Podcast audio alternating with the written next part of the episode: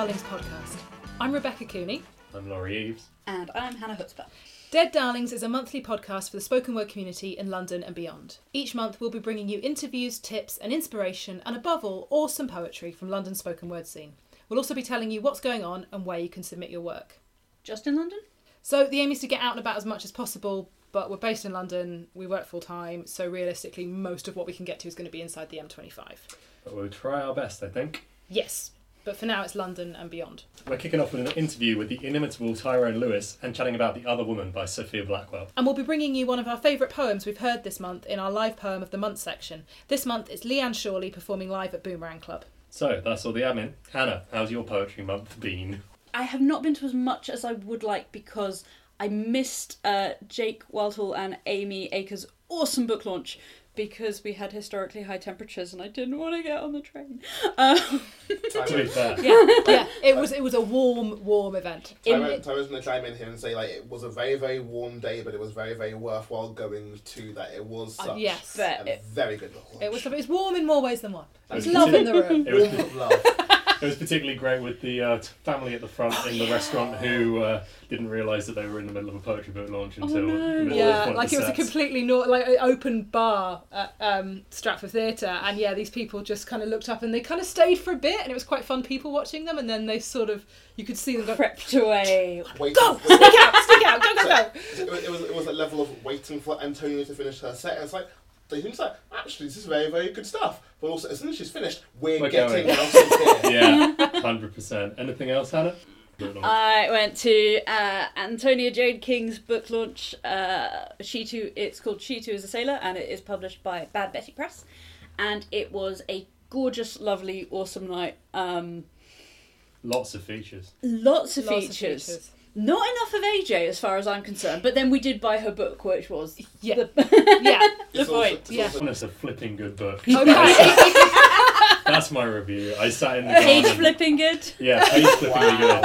I sat in the garden and I read it, uh, and don't tell AJ this, but I, le- I left it in the garden, and now I need to buy another one because it's gone all wrinkly and not great. Did you just walk back in from, to the house in a daze? I, I was just so high after having read uh, AJ's book that I didn't notice for about five days, and then when I next went back into the garden, it was like, oh, what's that? What's that strange little parcel in the corner? Oh, it's it's AJ's book. On the plus side, she's going to sell two books out of it. Yeah, I feel like she's not going to another complain. yeah, there's been a lot of book launches this month, actually. I think Yes. apart from Boomerang, which was awesome, um, I think that's yeah. Most of my poetry consumption this month has been book launches, and it's been great.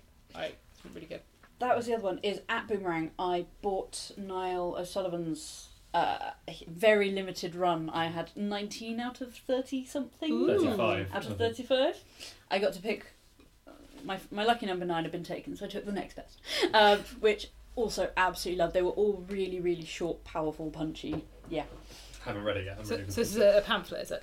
Yes, it's it's hand stitched. It is. It is a yeah. I, I it was. It's a lovely evening when you can have a few pints with old friends and then walk home with their books This is my with thing. in jokes written in the front cover. this is my thing about the poetry world that you meet all these amazing people and then they pour their soul a little bit of their soul into a book for you and then give it to you to take home with you and it's lovely and it's mm-hmm. just yeah Terrifying.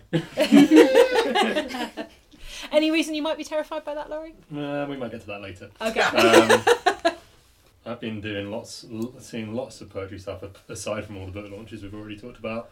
Um, on Sunday, went up to Cambridge uh, to catch Allographic uh, open mic, Fab. which was really awesome. And uh, Faye Roberts, who runs that, is just an incredible person on the poetry scene. Usually does the Edinburgh Spoken Word uh, PBH Fringe. Director of. Director of, beg your pardon, uh, but is taking a break from it this year. I Yeah, it's Yeah. a tough. It's a tough It's a gig. tough gig.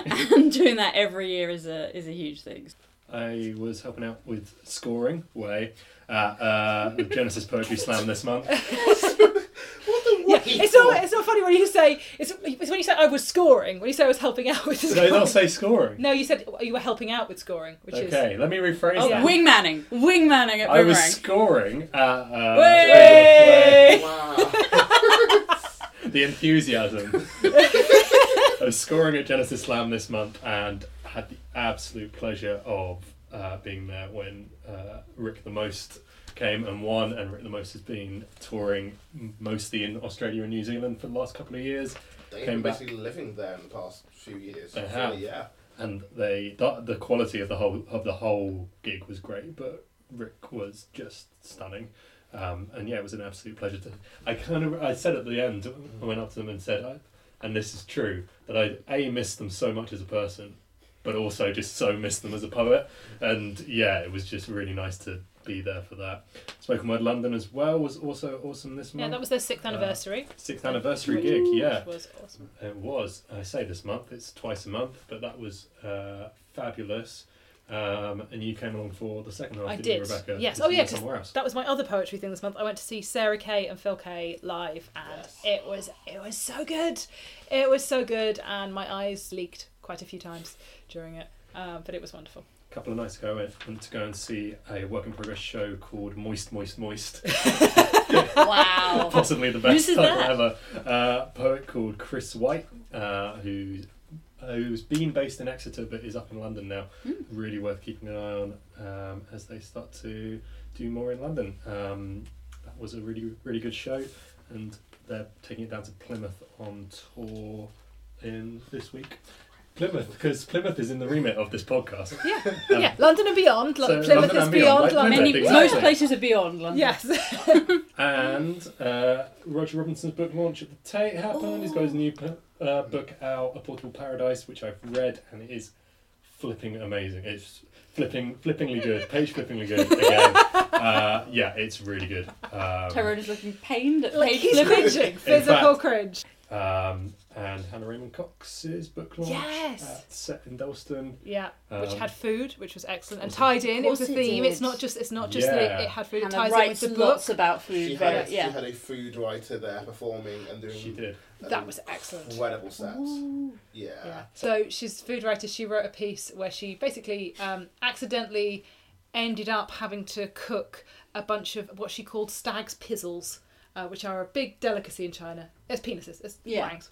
Um, and with lots of details. Also, I went. I went and looked. Do you up have Do you have any more synonyms? many pizzles? Is, is, is like now uh, one- Schmeckles. Schmeckles. Pizzles. I'm waiting to use at an inappropriate moment. It's gonna be great. Uh, but there were so I went and looked up that article online because there's lots of descriptions of what happens when you stick a pizzle, Pizzle. in boiling water. Mm-hmm. Um, There's a Roald Dahl novel called This Blind was the Colosseum. poem. This was a full 15 minutes Wow. of this. Yeah. 15 It wasn't a So poem. I found I found no, the yeah, article, Yeah. the original article, and there are pictures. Oh. Yeah, and I urge you, boys and girls, to look up the pictures. Her name is uh, Fuchsia, Fuchsia Dunlop. Dunlop. And yeah, if you just type Fuchsia Dunlop Stags Pizzles in, I think it's a BuzzFeed article that was rescued from a site that closed down. Yeah, it's great. Yeah, just to clarify, that wasn't Hannah Raymond No, that was not Cox's Hannah Raymond Cox's article, piece. It was Fuchsia Dunlop's. Yes. But Hannah Raymond Cox's book, uh, A Muse Girl, Yes. is all about food. Yes, uh, it's kind of you work your way through a meal throughout the book, and it's just very funny and gorgeous, and yeah, Each poem slash recipe has tasting notes, which really do help the poem. It's just such a wonderfully well done concept. Exactly. and it's very kind of sharp and funny, like Hannah is. I had great great tunes at that. At oh, that yeah, yeah. uh, yes, Who was on the music again? Who Um, Who I don't DJing know. I don't know, but uh, whoever they were, you know, th- they should get more DJ gigs. Yeah, and they're really good looking as well. So I hear. you can really tell by the way they were stuck in the DJ booth for the entire thing. now, anyone who's listening to this, if there is indeed anyone who's listening to this, might have noticed that we introduced three of us, and yet there's strangely a fourth voice talking in the, in the room. Uh, that fourth voice is not our conscience, although sometimes it is it that is come like back? it. can be. It can. It is now. It is now. I am the conscience. The person, the extra voice in the room was uh, Tyrone Lewis, who is this month's interview. Uh, Tyrone was the first ever Roundhouse poet and a Roundhouse Poetry Slam champion. He won the 2017 Axis Winter Slam and was a finalist in the UK Farrago Slam Championships in 2017 and 2018, as well as being a finalist in the Hammer and Tongue Slam Championships in 2018. He was also nominated for Editor's Choice for Best Spoken Word Performer for the 2018 Saboteur Awards. He's one of the co-hosts of the monthly open mic night Boomerang Club and hosts the Canada Water Open Mic. Away from poetry, Tyrone's a full time video editor. Over the past few years, Tyrone has used the skills he picked up from filmmaking and photography to work on documenting the spoken word scene via Process Productions. His first collection of poetry, Blackish, is out now. Tyrone, thank you for joining us. Hello. Uh, so, to give us an idea of your work, uh, could you kick us off with a poem? I can do indeed. This, um, this poem is one I wrote at um, NaPoWriMo, I want to say 2017 Napo NaPoWriMo, and it's that whole thing where you're writing 30 poems that month. If you get two that are good, you've come out of it well. Yeah. This is Yeah. one of the ones that was like, no, I actually really like this. This is going to be something. And this one is called The Come Black Kid. The Come Black Kid. If I don't check Twitter, then the black kid won't die. Their, their family won't have to think about what coffin to buy for them. They can lie in their bed instead of on the ground instead of in the ground. If I don't check Facebook, then the black kid won't die. Their death won't autoplay on my news feed. There'll be no one accidentally liking that another black kid has died. There'll be no comments saying other people died too. If I don't click on that hashtag, then the black kid won't die. The police won't have done it. Their father won't have done it. Their lover won't have done it. White people won't have done it. Black people won't have done it. They won't have died wondering what they did wrong. If I don't click on the article, then the black kid won't die. There won't be white people being rudely reminded that racism still exists. There won't be white people still denying that racism still exists. There will be no one saying the black kid was just unlucky. Black people won't be turned into statistics. They will not hang us up in sacks and figures as warning signs to other black people. We already know they are killing us. If I don't write this poem, then the black kid won't die, and, and the black kid won't die, and the black kid won't die, and the black kid won't die, and I don't have to be that black kid, and there'll always be a black kid, and the black kid will die, and this one is for the next black kid. I'm sorry that your bones became a hashtag. I'm sorry that our tears are just watering the plot you now lie in. I'm sorry that you are the plot of this poem. I'm sorry. I'm sorry. I'm sorry. I'm sorry. I'm so. Well, thank you very much. Um, so, how did you first get into spoken word? Um, basically, when I was 13, um, during that summer, my mum signed me up for a video editing course at the Roundhouse. I got there and too many people turned up. And there was too many of us to do the course. And it's like, we can't all have you on this course, actually. If anyone wants to do anything else, they are more than welcome to. So I went, well, cool, I'll do the poetry course because I, I didn't mind writing. Like, I always liked creative writing, had never done poetry but whatever. So it's now like nine ten at this stage. All the courses start at nine o'clock. I walk into um, the hub in the roundhouse, and there was just Jacob Sam LaRose there. No one else is in the room, and it's like That's a okay. great- that's a great room to walk into. Yeah, and it's and it's like this is like okay, so it's a work week long workshop, and like I don't know, I'm the only person here other than the teacher. This is fine. Like admittedly, yes, more people did come as the day went on, but I basically met Jacob there, and he made me fall in love with poetry. He showed me this is a fun thing to write, and then the whole validation of oh, I'm actually not bad at this. I'll keep doing this, and then kept doing it over and over and over again until now. It's been 14 years or so, and I'm still doing it. So, your mum tells that story slightly differently. Mm, Shout Yeah. out to Mama Cass, Yeah. the poetry scene's mum. Yeah. Um, she tells that story slightly differently that you rang her on the mm-hmm. first day and went, I'm not doing what you want me to do, mm-hmm. I'm doing poetry, which might be my favourite teenage rebellion ever. Yeah. it was that level of rebellion where I'd gone with her wishes to do okay i'm to do a summer course because she told me to do a summer course. Yes. And it was never an instinctive i'm to not do the course because you told me to do it. It was the, oh I'm, I'm doing something different now but a level like i'm doing something different now. Cool i'm to own that and like make it my thing but i'm doing something different. This was totally my thing. Yeah no wasn't my thing wasn't my plan but i owned it and yeah became my thing So, well, it's been 14 years now. Um, how would you say your writing's kind of evolved over the time that you've been writing before? um, as my mum will joke, it stopped being about squirrels. um, there was an old poem from when I was 13 about the squirrels in the park when it only came out in the dark. And there was some fun, stupid rhyme stuff there. But like, and like, she jokes about that one, but I'm also fully aware, just from my own context, that I was also still writing poems about my dad at that stage as well. So it was never all joke, funny stuff. But over the years, I've basically been able to write about a variety of different topics and I know it's the cliche with me, but it's been able to use references and shared points of culture to kind of get people into the poems. I kind of like, well, not that I was shying away from it at first, but realizing like, no, like this is not a thing to be ashamed of, and not that it's a shameful thing. But more a case of I can lean on this. This is a thing that I am good at, and if I do this similar thing like that, over and over and over again. It's not a limiting thing. It's just that that's what I can do well. So I've been using that as like, cool. I know film. I know TV. There's no point trying to not do that if that's what I'm good at and know. So it's been leaning on that and seeing how to make that serious as I've been going on, and that's basically where it's been going. Of like, cool, knowing what I can do and doing it well. Okay. Probably had quite an unusual path in that I think a lot of people write when they're a teenager, but it's the embarrassing shit that you scribble in your bedroom. so the fact that you're already getting feedback from hmm. someone like Jacob Sam LaRose hmm. and it's in a performance space, like hmm. it's it's already a sort of public and what's you the you started performing pretty quickly. Well, yeah, so um, the way that Roundhouse course worked was it was a week of doing workshops from let's say nine till four, whatever, each Yeah. day that week, ending with a showcase on the end of that Friday, and then there was the Roundhouse Slam, the first one, which was like the week after that or whatever. But so it was, so even the, that workshop was called first I'm doing poetry, and there's work, there's a performance at the end of it. Yeah. So it was always an idea that yeah, there will, be a performance attached to it. I had never known anything other than that, and with that as well, going on your point, Hannah, the idea that like I know so many poets that got into poetry either writing in their bedroom or watching stuff on YouTube, etc., and getting into it via that, and I never had that influence, which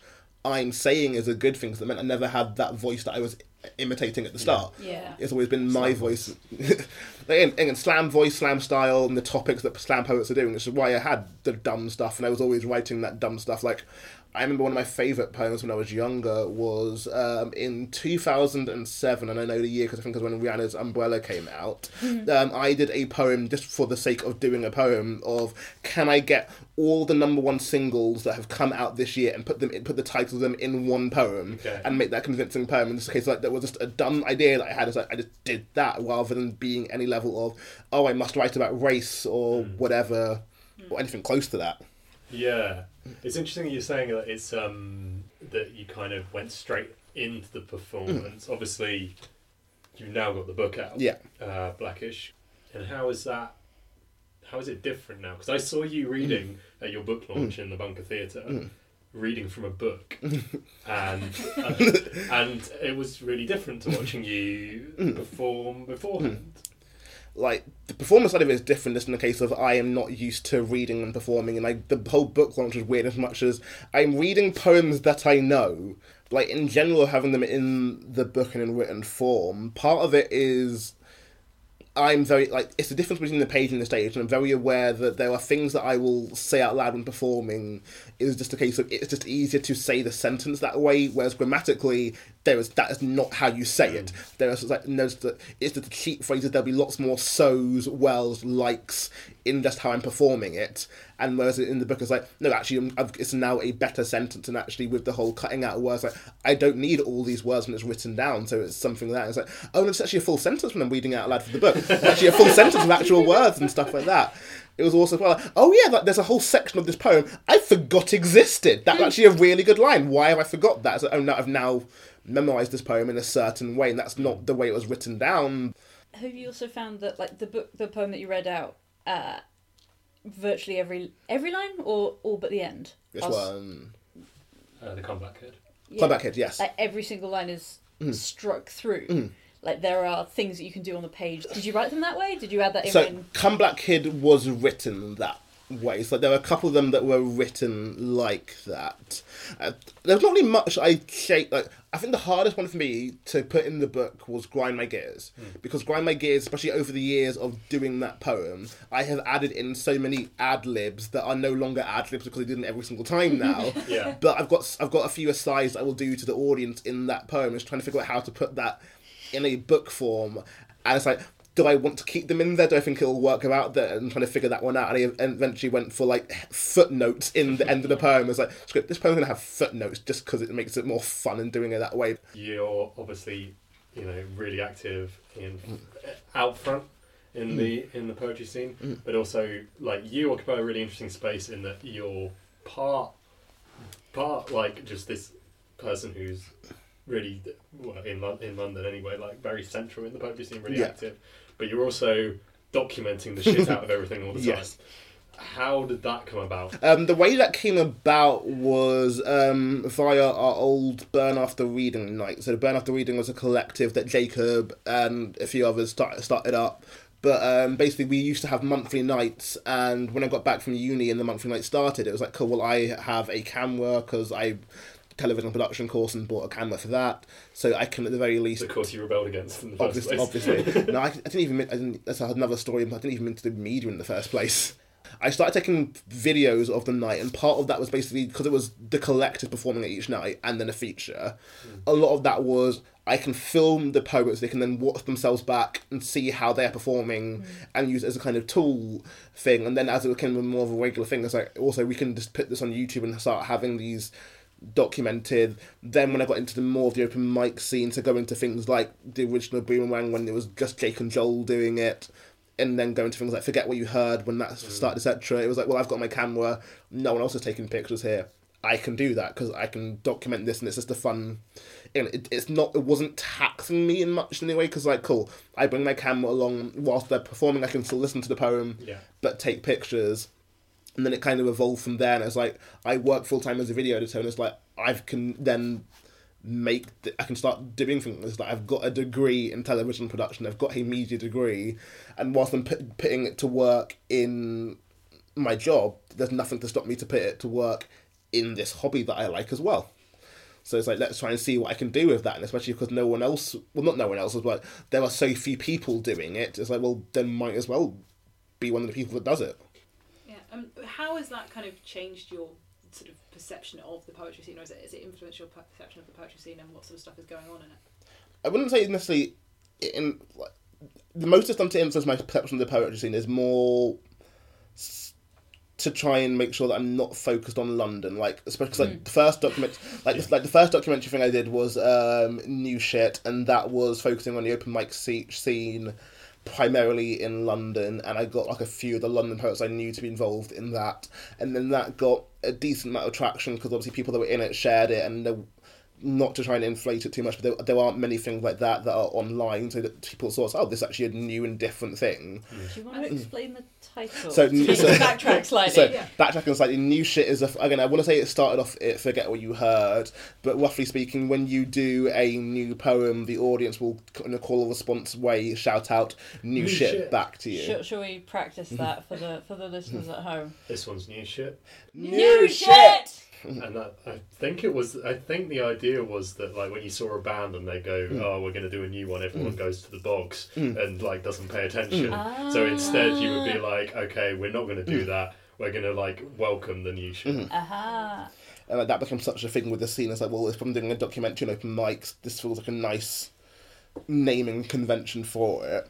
But like, it was definitely when I did the second documentary, which was Scores Please, based off of the Poetry Slam scene. Hmm. I was very aware, especially because I'd been to Edinburgh as well by that stage. It's like, cool, for this one, I want to try and get as many people as I can and not be just focused on London. So I think process has been the case. Okay, this is this can get far because obviously internet. Let's try and make sure I'm aware of what else is going on. Edinburgh helped with that. Unislam also helped with that. So it was a case of cool. Let's try and see and keep aware of everything that's going on in the scene and see what else everyone's doing in the scene and like.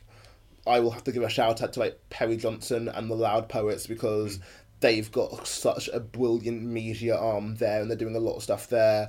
And like there's a lot of poets in the Scottish scene that are playing around with media in a lot of ways. Jenny Lindsay is doing quite a lot. Oh, Colin McGuire, I want to say his name is, who won the Outspoken Video Award last year, was doing some stuff with some spoken word and media. Leyla Josephine's done quite a few things. That there's a lot of poets based out in mm. Scotland who've been playing around with media a lot and trying to do those things together. So I've been trying to keep up with people doing that and seeing what else everyone's doing. Like even I know it's no, long, no longer a night now, but evidently in Salford was having a regular. We're filming our poets and putting them online and trying to keep some level of documentation of doing that and just basically trying to be part of that community and documenting like there's so many good things happening here. We should probably keep record of it, if you will. And I feel like that had been happening in America for a long time. That you've got kind of uh, um, button poetry. It does some stuff over here, but mostly in America and Canada. And yes, it feels like yeah, it's nice to see that sort of thing happening in, in, the UK as well. Yeah, and like with because like with the button poetry stuff, like one thing to always bear in mind about button poetry, button poetry is I believe only filmed at poetry slams. To double check that, but I think that is the button poetry thing. So, so it was a interesting viewpoint of Yeah. that. But yeah, like they were the ones like they've had enough viral things going on that they've become almost the go-to place for poetry, and it's like. Not that I wanted to necessarily do any rival thing, and like you need the funding and the team behind that, and I do not have any funding or team or anything. But if But- anybody would like to fund it, Oh, there's no one, no, no, no one has money in poetry, which is a shame. No, true. I'm waiting for that one rich person to be like, cool, like, like me, please. But why do you think that documenting is important? I think it's nice to keep a record of what we're doing. Hmm. I think just in, like that part of it is in general.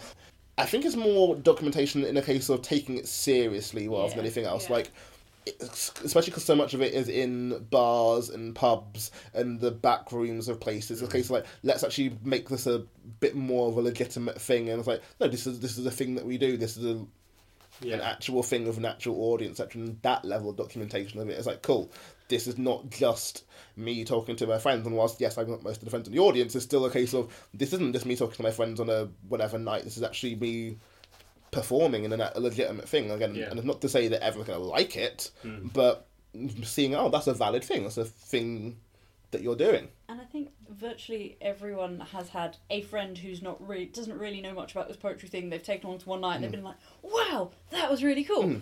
but that they probably wouldn't have come along if they didn't know you Yeah. already. So Yeah. Yeah. by sort of by throwing it more open, that you don't physically have to be there to Mm. understand that it's not either Clinton's cards or beatniks or Yeah. whatever people's idea Mm. of poetry is from Yeah. the outside. That makes Hey, I like Pamela. Yeah, like, like, like, but like also on that, there's just that social level of oh, I went to this cool gig last night and I heard this great song. Hit here's the link to the song. Yeah, yeah, yeah. Yeah. Similar thing Yeah. with poetry. Makes it I went, shareable. Yeah. Yeah. and now there's I can actually send it to you to show you that you would like this. And okay, cool, that can be what poetry is. Yeah.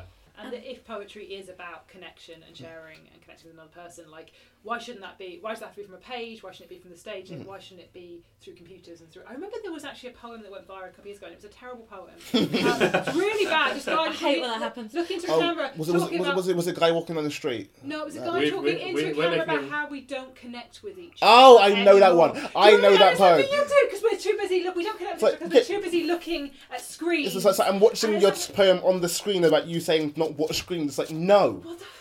Yeah. So how does kind of you, you sort of talk about the nights that you Mm-hmm. enjoyed? How does that feed into the nights that you host? It feeds into so I host two nights. One night is Boomerang Club. The other one is Canada Water Open Mic. Boomerang, which is the main one, is um that one is so that's been going on now for coming up to six no, six years, five years. I don't know.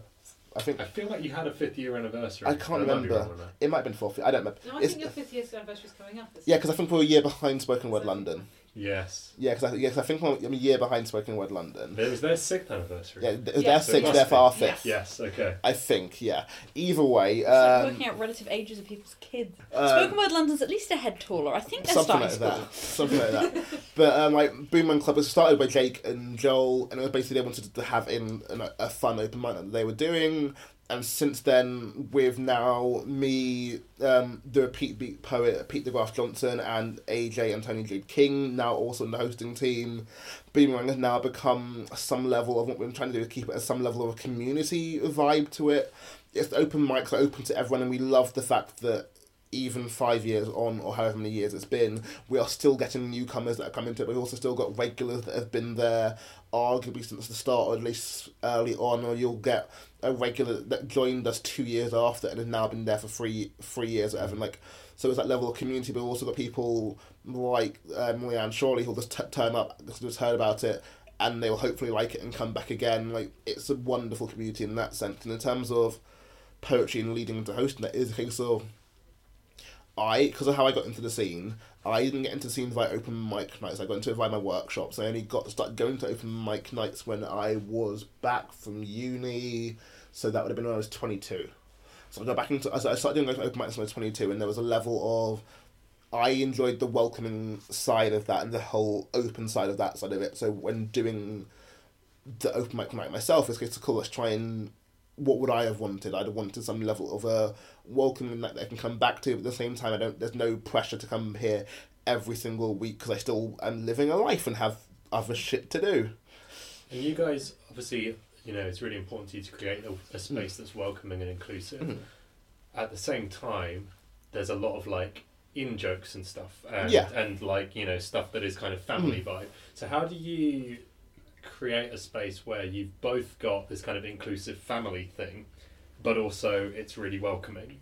Because that's a strange balance to have A to community that's hit. a clique. Yeah, a community that is a Um, clique. one, we don't know how we do that. um, two, I think the variety of hosts helps us in that, like, especially now that there's five, it's not going to be the same ones of us hosting it each month. And I think without even talking it through, what's helped a lot is that I default to playing the straight man quite a lot in it, and I'll be the producer, one that keeps the night going and flowing, and Jake, in his wonderful chaotic way, will be himself. He'll make lots of these bad puns, these bad jokes, and it's wonderful. And that, cause like, I think there's also as much as it's in jokes, not everyone's going to be in on all the jokes. Some of the times there was that level of I'm saying an in joke around you, and I don't feel like I need to say something that I'm not going to be like. Do you mind if I'm going to bring someone along and have my own joke with here? Like, yes, it's an in joke, you might well get it, but I'm still saying it out loud in front of you to all of you and involving you all.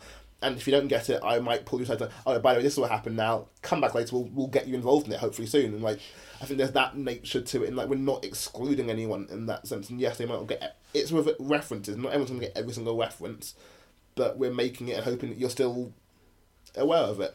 Talking of references, Yes. that's probably a really nice lead into Blackish. Tell us about Blackish. Blackish is my debut collection of poetry. I've been again as much as I've got the whole blurb for it written down. I still was always trying to think of how the hell to describe it. Um, my go-to is it's generally speaking a book about identity. Like I, one of my ethoses for poetry and things I look look for in poems is I always like poems that only that poet could write. Mm-hmm. and a lot of that can come through your own personal lived experiences but also as well it can come from the style of your writing and the voice you're having there. So with that the part of how it comes away in blackish and stuff like that is i'm talking about identity. It's my lived identity and only i can talk about my own life. And with that i can touch on other things. I can touch on racism. I can touch on masculinity. I can touch on family etc but it's always it's not that I'm doing a poem about being black and saying racism is bad. Hopefully, we all know that. There's no need to say that kind of thing. It's more a case of this is my experience of being black. But yeah, blackish is a poem about identity and looking at it in different ways and how how you can make up your identity, whether it is via family, relationships, race, masculinity, whatever. And with that as well, I I sort things up. I keep track of things via TV shows and references, which is why the references that these are the things that I grew up with. These are the things that I'm familiar with, and it's a part of my life, and that informs more of who I am. You have a, one of one of the poems that well, I mean, I love a lot of your poems, but there's one that um, that comes to mind um, that I'm thinking of called that you've got called "Not Another Race" poem, Mhm. but I don't think that's in Blackish. Is No. it? So how, how did you go about deciding what does and what doesn't go in? Um, so for a lo- the longest time now, I was um, the way I've always kept track of my poems. So actually, on that side note, because I, I will jump through different many tracks in my head now. Um, I remember Christy Koo the other week, month on Twitter and Facebook was asking poets, how do you organise your poems? How do you keep track of your poems? Which unsurprisingly, a lot of the responses were, organise our poems? What the hell are you talking about? I love version control, but carry on. yeah. Um, but like um, with that, um, like for about the past three years, maybe because I've been because I work on my laptop at home and my Mac at work, etc., and going back and forth between the two. I've been using like Dropbox and Google Drive to keep track of everything, and with that, I've got my poems in there, and for my own personal thing, I've put them in folders. I've got a folder for race, a folder for French, um, f- um, me, a folder for family, a folder for whatever I'm talking about, and that kind of thing. So I had poems Yeah. in my folders then, and so, so it's an arguably an easy thing of going through those folders and going, which poems do I like, which ones I want in there. And then it was also just a case of, cool, I want to try and have it, whilst it's not going to be a narrative book in that sense, I want some level of, there is a through line, through path mm, with that, and some level of going from poem to poem without trying, without repeating myself too much. Mm. And also then trying not to force too much into the book as well. So there's a few poems that didn't make it in there with not another race poem, I think it was the case of considering how as much as I enjoy the content of that poem, and I do really, really like that poem, mm. with the amount I was talking about race in there, I felt it took a little bit away from those poems. As much as I love the content of it and I find it a fun one to do, it just felt a little bit like maybe this is not the right time for Yeah. it. And with that as well, I think with that poem, whilst I think there's what works written down, there's a fun of performing that one and having the joke out loud kind of thing. And similarly, like my I am Groot poem is not in there because I think that's a poem that works best being said out loud. Not that it can't work in written form, but more just it gets a hell of a lot more work and worth being performed. Mm. Similarly, I am not a slam poet. It gets a lot more fun and work being performed It's than not about slam, isn't yeah. it? so I think it was just a case like these poems either just don't aren't me worth doing it, or I've done something too similar to that, Mm. or just I do not need to put every single poem Yeah, in course. this one book. Like yes, this is the first book. So there's the, the temptation to put all of the stuff I've ever written in here This now. is what I can do, Yeah. people. I was also in, in my head a little bit, and I joked about this a lot, trying to say like, let's try and see what's the line that the editor would be like. Okay, that poem is just too shit now. like, like, like I was fine with the rest of them. That's just one poem too far. Yeah. I want to see if that ever came along, and that's always be one of my Kanye West poems in the book because I'm kind of like. In uh, not, a, I don't want to say a tribute to Dan Simpson, but I love the fact that Dan Simpson, in his applied mathematics book, has his football stickers haiku in there Yeah. Because his football high stickers haiku, and I can quickly say this. Whoa, whoa, whoa! just- We're going to have a cover. Oh, we have a quickly cover of yeah, literally his poem. It, so his poem about collecting f- football stickers. Got got got got got got got got got got got got got got got need. I, was like, I, like, I love the fact that as a published Dan poem, Simpson. and like Yeah. like Dan, it's a great poem. I love it, and I love the fact that as a published poem, there's a level of like, what can I get published, and also like, what's going to be the line where it's like, okay, no, no, no, just that's too much, or that's just not good enough. Stop it. Mm. So I think that was just it was fun seeing where that line was, and also what I felt happy to like. No, I want people to read this one. This is one I feel I'm proud of. Because at the other end of the spectrum, there Mm. were also the poems where you you were asking other people about their experience of race, like when they first Mm. kind of experienced race. I had not asked anyone. I, those are just my own stories I made up. Oh, Ah. okay. Yeah. Yeah. Because I was trying to work out who some of them were. No, no, literally, I literally all made up stories. Wow. Literally all okay. like, like like my first time. So I've got the whole. I've got a series of stories called First Time in the book, and they're about ca- the first time different characters or people realised or faced the fact that they were black. The first time Tyrone, which comes towards the end of the book, that one is a real life story for me. But all the other ones are based off of stereotypes and shared experiences of black people.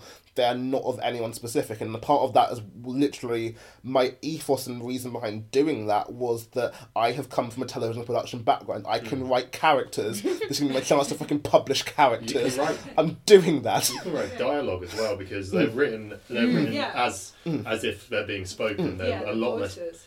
not, not not a lot less polished, but they're, Yeah. they're meant to look like yeah, they're, transcripts. yeah, they're, they're Yeah. written as if they're talking, as if they're answering an interview question. But I liked personally the idea of let's do sections without saying I'm doing sections. Yeah. The first one talks about representation and goes into a couple of poems about that, and playing off of that thing like a very soft. Here is a kind of description of the section, if you will. But that was just um, me doing scripts. I think the fact that we all went whoa when you Yeah. said they were made up, so 'cause they feel really believable. Yeah. Like, Brilliant. Well, thank you very much for joining us. Uh, is there anything you'd like to plug, and where can people find you? Um, people can find me on social medias. I am Tyrone Lewis Spoken Word on Facebook. I am Tyrone Lewis twenty two on Instagram and it's Twitter. Twitter's the word I was looking for there. And Lewis uh, is spelt L E W. yes, L E W I S for Lewis. I have a website which I very rarely use, TyroneLewis22.com. That has links to the book launch and occasionally has links to upcoming gigs. Has links to my other media, which you can find if you YouTube Tyrone Lewis. Many people I've dated have done that. It happens. and where can people get the book? Um, people can get the book. Um, it's in all good Waterstones, but also buy it from me directly. So buy it from either Burning Eye Books um, website, or if you go on TyroneLewis22.com, dot com, there is a link to buy Blackish from that. And where should people not buy your book? From? People should not buy my book from Amazon. Hashtag no to Amazon. You get 20% off on Burning Eye Books um, website because Amazon are dicks to independent publishers. I And kept- dicks in general. I kept seeing the hashtag, the hashtag no to Amazon on your on your thing. Yeah. And I was like, wow, Tyrone's number two on Amazon. Oh. no, not quite. Not quite. not quite. cool. Thank you for coming, Tyrone. So we're going to be having a regular book club section uh, where we talk about a poetry book and review it. And we are all currently flipping through our identical copies of The Other Woman by Sophia Blackwell, except my one has a lovely note in the front from you. Sophia Blackwell. No, no, no, no, no. Is also published by Burning Eye. hmm So, uh, I picked The Other Woman by Sophia Blackwell, um, which is partly, if, if we're kicking off, I reckoned I, w- I wanted to start somewhere that sort of autobiographically um, seeing Sophia Blackwell perform. Sophia Blackwell and Tim Clare, I saw both of them perform around the same time on different cabaret bills. And that's what f- sort of first got me going. Not just, I like this performance poetry thing, but I want to do this. I'm going to start writing now. Um, um, so that's partly why I picked um, Sophia Blackwell's stuff. Also, I just love it.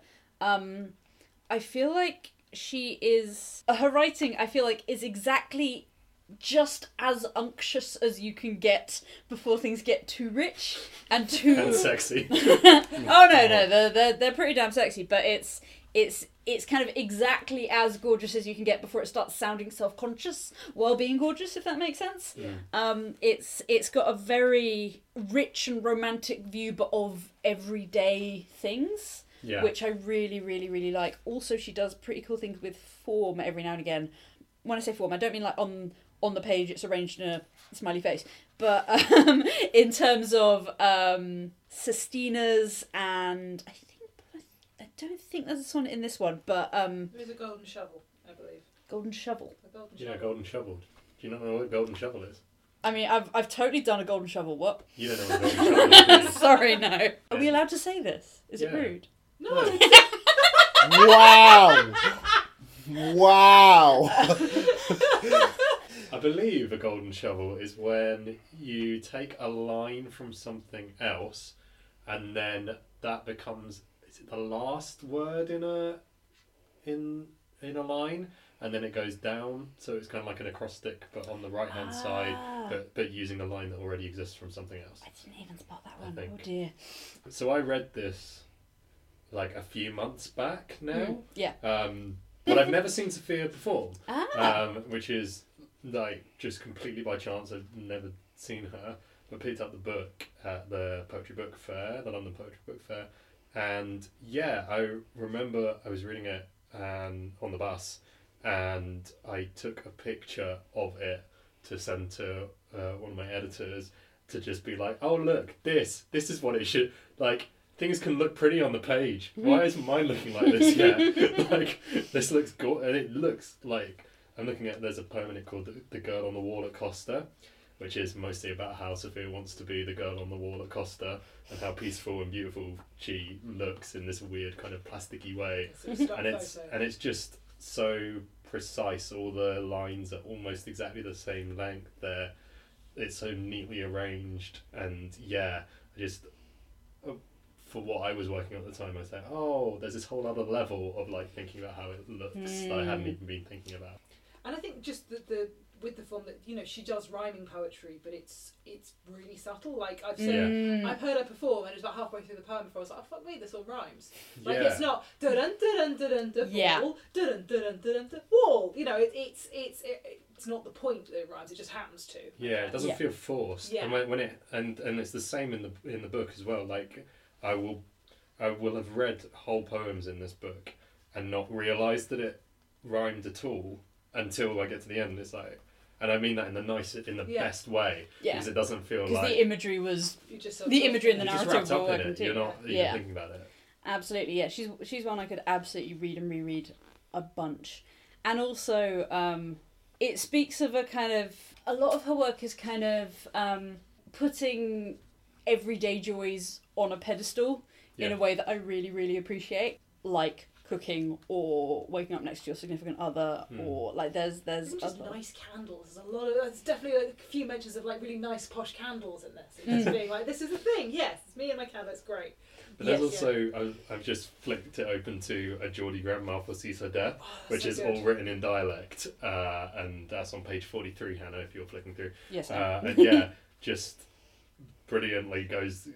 It's it's almost like intent, so intentionally rough for doing it all in dialect, and but again, it feels really. It feels like you want to give it a hug. Like the whole, the whole thing feels like a big scented candle that you just want to breathe in. I think the other one I loved was Diary 1999, and it's just all these kind of notes from kind of I, I don't know if, it, if it's from her real diary 1999, but it is a sort of shit you write in your diary at school that kind of you know, Em and I did it, practice flicky eyes.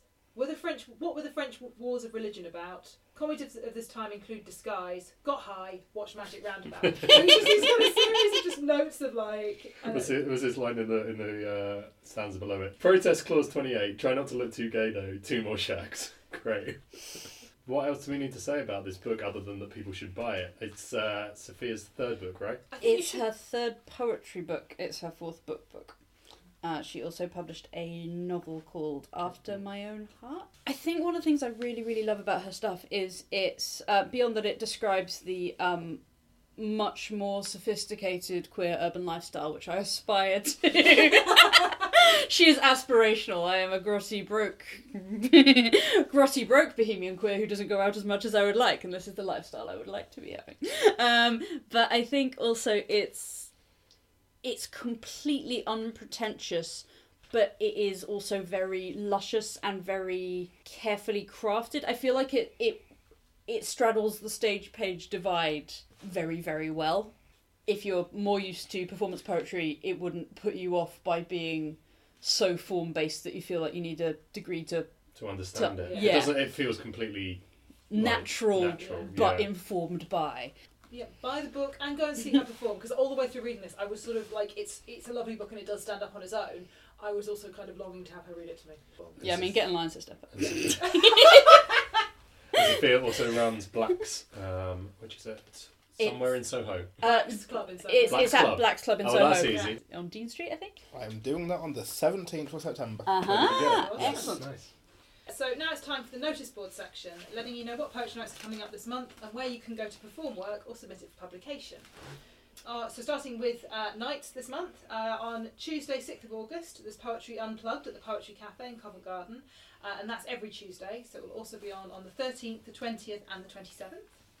Um, and then on the 7th and the 21st, Spoken Word London open mic is happening at VFD in Dalston. And we've mentioned it a couple of times tonight, and it is, I think, generally everybody It's in the room. One of, gorgeous, one of our night. favourite nights. Yeah. Yeah, definitely. Um, I think uh, Tyrone should tell us about the next one. Yeah. Um, a, sp- a certain night on the 14th of August. Um, on the 14th of August, it's Boomerang Club, though, especially considering so many people at Edinburgh, we are doing a very special Boomerang Club, which is boom, um, Forget What You Heard About Boomerang Club. Basically, uh, we are bringing back the Forget What You Heard night for one night only, and we are giving the hosting reins to both Matt Cummins and Rik the Most to run the Boomerang Club for that month. It will be for the Couch of Contemplation edition. And for those who don't know what the Couch of Contemplation is, basically, it's a very laid back, chilled poetry night where there is no sign up for the open mic. It's very much you hear a poem. If you think you've got a poem that works and response to that one, you make yourself known to the hosts, and we will figure out which poem goes next. And like, night will basically continue on in that kind of a fashion where it's just so much of a reacting, enjoying the poetry night kind of night. Sort of a giant community conversation of an evening. Yes. Yeah. I can't overstate how excited I am for uh, for this night. And then on Monday the 19th, uh, the Chocolate Poetry Club open mic party takes place at the Camden Eye in Camden. Oh, also, uh, on the first Wednesday of every month, so it will be Wednesday the 7th of August, if you're on Twitter, there is Losslit, which is a. It runs from 9pm till 11pm, and basically tweet your creative writing on the theme of loss, hashtag Losslit, and it. A lot of what I started coming up with in Losslit wound up in the book that I then published. Um, it's it's an awesome, excellent thing, which has probably added to a lot of my poetry being slightly morose, but um, is an awesome creative writing generating. There is Speak Equal. Speak Equal is always on the last Thursday of the month. This one will be on the 29th of August at the Jago in um, down Kingsland Road. And their feature for this month is the one and only Rik the Most. This is an open mic night run by the London Queer Writers Group.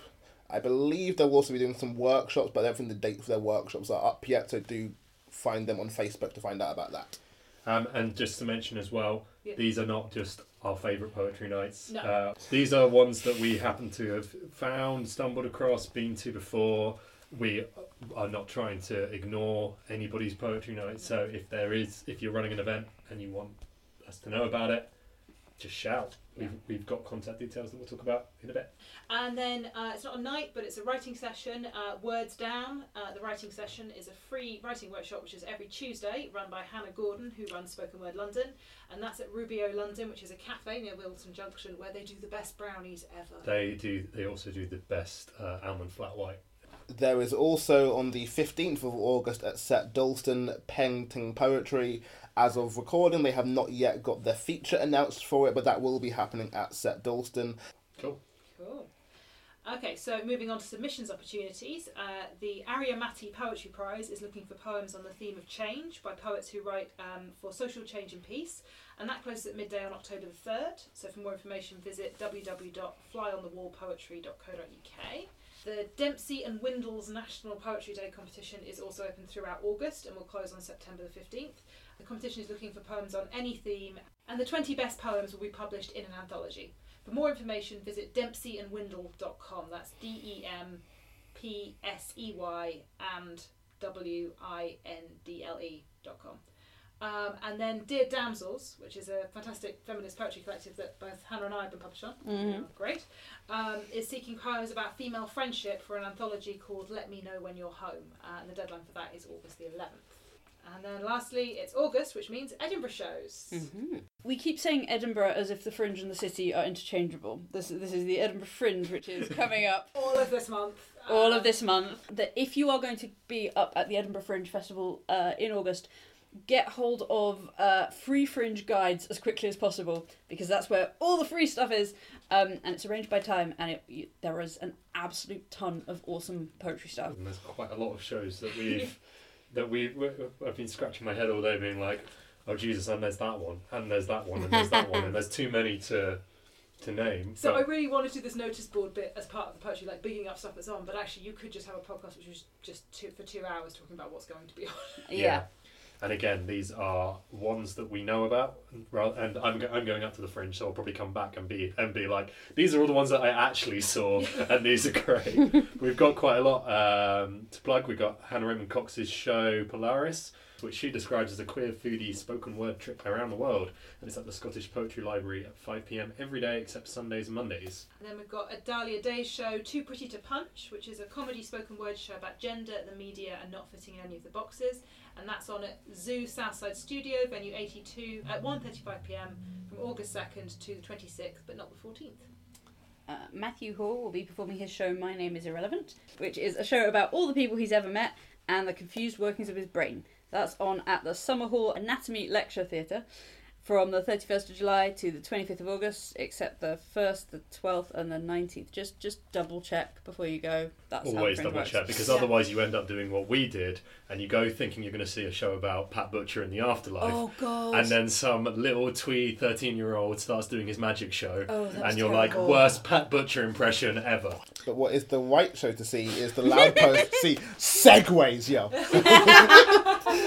no, what is the right show to see is the Loud Poets. They'll be showcasing the best poetry of the Fringe at the Scottish Storytelling Centre at 9.30 every day from the 1st to the 26th of August, except the 12th and 19th. They've got a phenomenal li- lineup of 69 poets, including Katie Ailes, Tyrone Lewis, the Repeat Beat poet. Wait, who's, who's, who is that? Burying my... that, there'll be there'll be 69... I hear that Tyrone Lewis is really good, said Tyrone. He's all right. He's heard all he's right. got a book he needs to Like, shift. there, there are, on, oh, that too.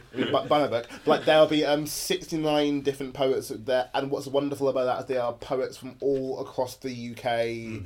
So it's a wonderful chance to see so many different poets. I will also quickly plug that, someone I can plug for Edinburgh, um, is on the 16th. I don't know where it is because I'm bad with my locations, but look up for Rap Party, which will be down at Edinburgh for One My Only. Um, it's run by Inua Ellams and Theresa Lola. Yeah. It'll be a hip hop and spoken word night, and on the bill for that one, I know, including myself, there will also be um, Harry Baker and other fantastic poets doing it. So do get down to that one. I want, I really want to see what Harry Baker does when he responds to hip hop. Yeah. Some of the shows we got on um, on at the Fringe. Um, Motive Poetry Slam um, is at the Banshee 5th to 9th, uh, 8.15 to 9.15 pm with Sarah Hirsch and Ben Fagan, uh, who are over from New Zealand, uh, both amazing poets. And you can tell by the yays that, that we like them a lot. Dominic Berry's got a show. Um, I think it's called I Can Make You I Can Make You Fail Slightly Less. Um, and that's at Zoo Playground, uh, 5.20 p.m. I think most days. Um, Smut Slam is up there, but I don't know where. Smut Slam is on on the seventh and the fourteenth. I don't know where it is, but I know it's up there, and it's definitely worth going to if you haven't been before. That one is open. So the way Smut Slam works is it's a dirty storytelling night, and it's open to the public. If you want to share your stories about sex, that is the place for you to go. Rasheen Crowley Linton's doing Teenage Kicks at the other Udderbelly for 20 most days. There is one day that it's not, I can't remember which day. Um, also, these are just. I'm Names of these out. people. Names of people who I know are at the Fringe, and they definitely have shows in the PBH Free Fringe because I checked. Uh, but I can't remember when exactly they are. Rob Gar- Robert Garnham's up there with the two Robbies. Uh, I know Robert Garnham is one of the two Robbies. I can't remember who the other Robbie is. uh, Jemima Foxtrot's got a show. Melanie Branton, Attila the Stockbroker, Mark Grist, Leanne Moden. Um, her show's called Click, Click, Click. Uh, she Growls is up there uh, with Carmina Masoliver. Worst Day Ever with Barjack and Simpson. The Anti Slam. Say Out. Uh, and Matt Panesh, Monkey Poets, got a show. I think Just it- the one? I, well, I Some, sometimes it's been like three. well, last last time we saw Matt Panesh, he bought everyone in the crowd a, a pint, and I'm not saying that's the reason why you should go see his show, but uh, this one's it will be unusual, this one's very do. on brand. It's called I think it's called the highs and highs of being a Hawkwind fan. Wow. I, I have literally never seen him wearing a t-shirt that is not a Hawkwind t-shirt. He has many of them. So, if all of that was too quick for you to follow, uh, you can find uh, more information on our Facebook page, and you can follow us uh, on our Facebook page, uh, Dead Darlings Podcast. If you just search for Dead Darlings Podcast on Facebook, it should come up. And on Twitter, we are Dead Darlings Pod. And we don't have an Instagram yet, but I might sort that out. The email is deaddarlingspodcast at gmail.com. Pretty original, right? Hmm. Um, and if you like what you heard, please remember to rate, review, and subscribe wherever you get your podcast and help us spread the word. So, in a moment, we're going to have our live pump of the month uh, to play us out. But before we do that, Hannah, is there anything you would like to plug? Ah, so I I like many uh, shopping jobbing poets. Uh, I have a Patreon. If you can look me up as Hannah, I am Hannah Chutzpah, C H U T Z P A H, uh, silent C like Hanukkah. Uh, and I have a uh, Patreon account, which is where I share the best stuff I've come up with, which I don't want my mum or my boss to see. Also, I, I am on Twitter, Facebook, YouTube, rarely. Uh, Hannah Chutzpah on all of those. Um, also, if you if you like nothing to do with poetry, if you like uh, if you like weird shit that my ADHD brain spots, I have a uh, a Twitter and Instagram account called Dragons of London, where I spot dragons in London architecture. It's more cool than it sounds. Laurie, I believe you might have something you want to plug. Do I have something I want to plug? I, I have something I'm terrified of plugging that I think I'm going to plug anyway. Plug. Um, as roll. of today, 1st of August, the time of recording, I'm officially allowed to confirm that I have a book coming out. Um, and it's my first book, and I've been sitting on this since the 2nd of January, uh, which is quite a long time. It's called Biceps, and it's out uh, the 15th of March. the Ides Um, of March. Is it, yeah, but Oh, is it the Ides of March? Oh. Okay, well, it's out on the Ides of March. Beware the Ides of March because that's when my book's coming out. Um, it's called Biceps, and it's a narrative poetry collection. Which I don't know. You guys, you you both don't read it. You can you can tell me what it's about. 'cause- Yeah, I I absolutely loved it. Like genuinely, I was I was torn between I'm so pleased for you and all right, sod sod giving you feedback on this. It's already very polished. I've got ideas for things that I want to write now. um, yeah, it's it's a concept album of a collection in that each piece feeds into the next one, and there's things which on their own might not be that big a deal, but in the context of the collection, they all punch harder together, and it's about uh, relationships, loss, and then sort of rebuilding in the absence of yeah. Yeah, it's. I, I mean, everything Hannah said basically. It's incredibly intricate and beautiful and precise and poignant and just yeah, everything about it I love. I quite like the way you described it as being about the tidying up you do after a relationship, the emotional and physical tidying you do after a relationship, and it's it, it's beautiful. And I yeah, I'm very excited to see other other people to So yeah. Yeah, I'm Yeah. terrified uh, because yeah, I've never written anything as personal as, as the book. Um, it's very it's very autobiographical. It's also really strange in that, I mean, like you guys knew me mostly when I first came to London and was doing a lot of rap and and rhyming stuff. None of the poems rhyme. Uh, they're not all funny, and yeah, I'm I'm slightly terrified to be revealing like parts of myself that maybe are different to what people know me for, and that's why I've got to do it. So yeah, it's exciting, and that's coming out. Um, oh, and also I got to reveal the cover today, which my mum uh, designed, So and pretty. it's So pretty. it's really nice, and it's probably going to be the best thing about it. Uh, but that's okay. No. Yeah, so it's coming out on the fifteenth of March on Burning Eye Books, who I'm really excited to work with. Do I, have, I do have anything I want to plug? Um, you can find me on Twitter at, at Rebecca K. Cooney, uh, and my website is www.rebeccakcooney.wordpress.com. So, our poem of the month was performed by Leanne Shawley at Boomerang Club Open Mic Night in Hammersmith on the 10th of July.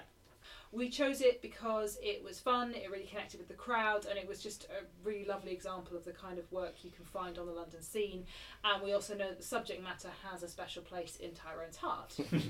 So we're going to hand over to Leanne to play us out in a second, but uh, before we do, just want to say thank you to Leanne for letting us showcase her work, to Tyrone Lewis for, for joining us, to Texas Radio for our theme music, and to you for listening. Uh, here's Leanne Shawley live at Boomerang Club. Welcome up to the stage, Leanne. I've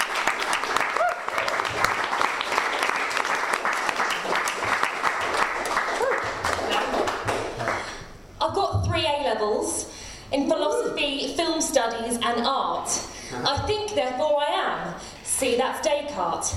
I've got an arse to rival that of Nicki Minaj, and I'd happily lob a milkshake in the face of Nigel Farage. I'm a vegetarian and I care about the planet.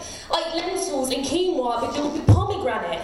I like grime music, big up Skepta and JME. I used to wear Gucci, but I put it all in the bin because that's not me. I'm not on Twitter because my words have no consequence. I'm reluctant to forever publish any of my incompetence. I mean, I know I'm saying my words to you down a mic right now, but this is ironic and postmodern and clever. Somehow. Um, the main thing that you need to know to understand my core being, to facilitate you looking at me and doing some inner self sightseeing, is that a week last Tuesday, with this very hand, I text my ex boyfriend the words, Are you watching Love Island? shame. And like Gemma Collins, I wasn't playing any game. I genuinely wanted to know if he was invested to stop my brain from being so congested. I wanted to know if we're both staring at the same villa in Mallorca. It's important for the health of my thoracic aorta. It's, a part of the heart, it runs Mallorca. I want to know who he thinks is being mugged off and misled and which of the girls in there would like totally turn his head. 100% my type on paper. I don't want to marry him and buy a joint coffee maker. I don't want to couple up with him for life and be his big bottomed, grind loving wife. And if he's with another girl right now and it's exclusive, then I am more than happy to be totally elusive. If that's the case, fine, doesn't hurt my pride. Crack on, more than happy to be pied.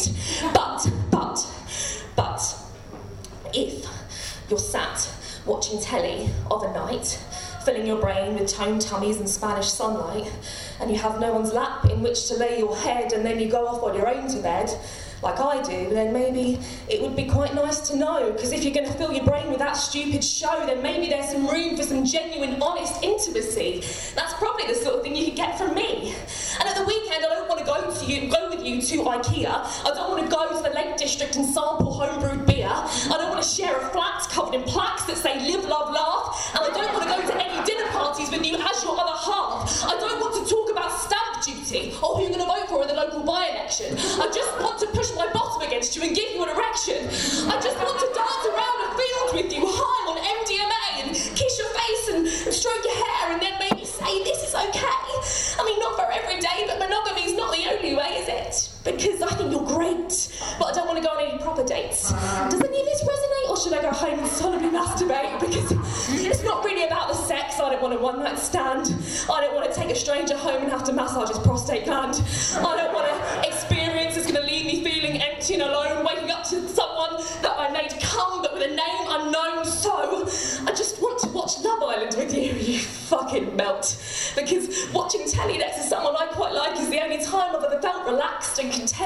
actually quite a lot at stake, which is weird because I just want to lay my head on your shoulder and make you a cup of tea at the outbreak.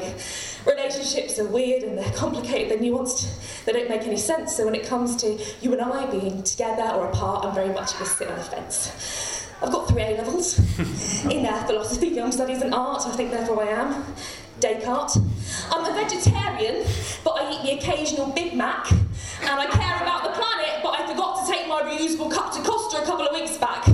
I like grime music, big up Stormzy and all your vibes, but I've only listened to your top five on Spotify, no B-sides. So I'm not on Twitter because I've got nothing important to say, but I've made you all listen to this five-minute poem anyway. So I suppose what I'm trying to explore is that things aren't quite as black and white as I thought they were before.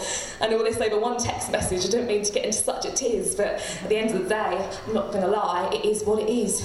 Thank you.